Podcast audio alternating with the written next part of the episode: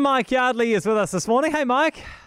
Hello, Jack, and a happy Super Saturday. Happy Super Saturday to you. I take it you are um, already vaxxed up. I am. Yes, Oh. I was thinking actually, if I wasn't, would I go for the Mr. Whippy or the Whittaker's? Hmm. Well, hang on. Why does it have to be a choice then, Mike? Why do you? well, can, you, sh- can you shop around? well, I so I went through every DHB, right? So I don't know Right. that Mr. Whippy or the Whittaker's chocolate are available everywhere. So different kind of places and different, like within DHBs, different um, vaccination Right. providers and centres have different incentives.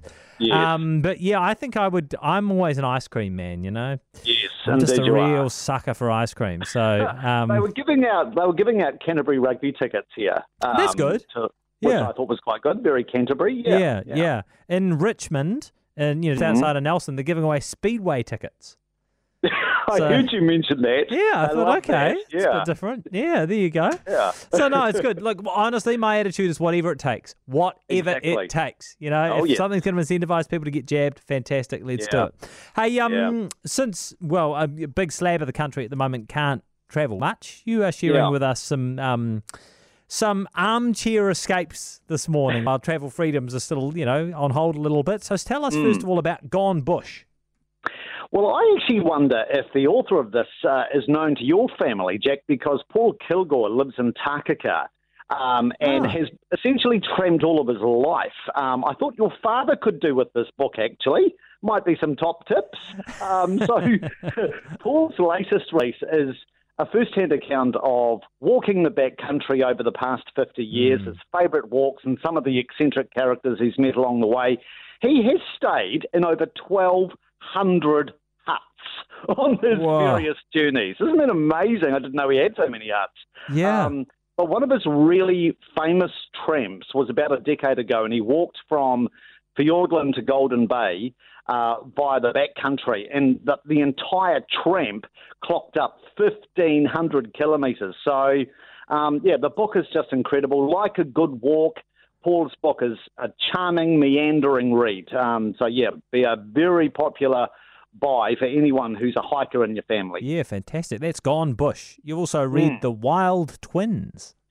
Yeah, I haven't heard of these two, Amber and Serena Shine. Apparently, they're very big on Instagram. They hail from Waiuku, but they sound like natural born adventurers. And together, they have um, like run the world's highest marathon on Mount Everest. They have walked jaguars in the Amazon. They've sailed the high seas from Hawaii to San Francisco. They've knocked off Mount Cook. They've dog sled raced in Alaska, which I know you've had um, a bit of a rendezvous with. Um, they've even survived naked in the African wilderness for 21 days on a discovery show called Naked and Afraid. So all of their adventures to date have been chronicled in this autobiography, The Wild Twin. Yeah, that sounds interesting, varied. there. Lonely Yeah. Planet have um, released a book called Gourmet Trails.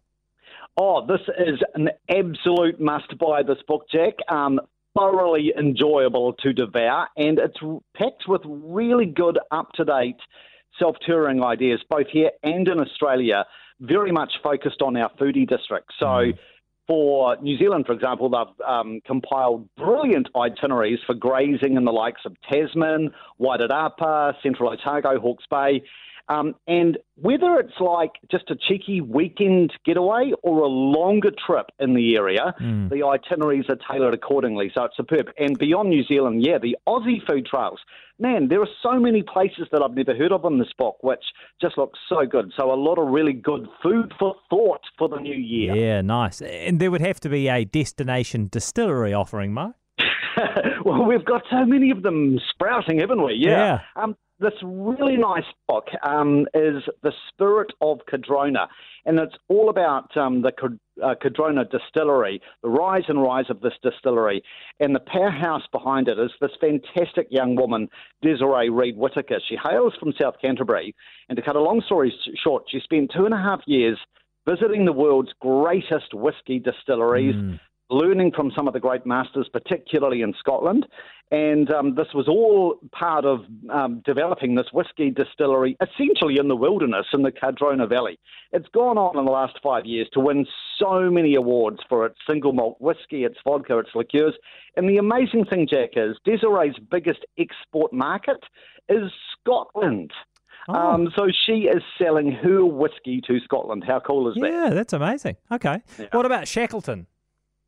Yeah, I um, have just started reading this in the last few days. It's gripping. This is a brand new biography of Sir Ernest Shackleton, written by uh, polar adventurer Ranulph Fiennes. And obviously, from a Kiwi perspective, there's a lot of interest in Shackleton, given Lyttelton played such a key role uh, as Shackleton's launch pad down to Antarctica.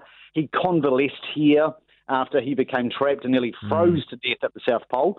Um, but the thing that uh, Fiennes really hones in on is Shackleton's incredible leadership under the most extreme circumstances. Um, so, yeah, a really good read. What's your top recommendation?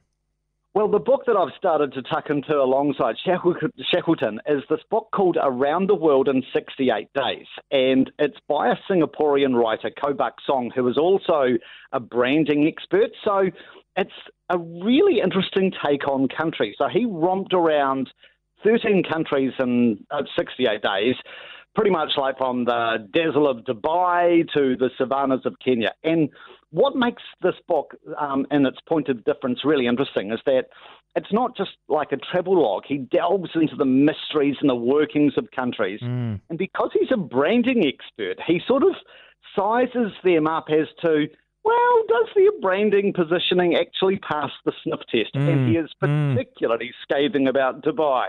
Ah, good. Yeah, okay, that sounds like it could be for me as well. Yeah. Yeah. it's a great read. It's just been released in the last week or so in New Zealand.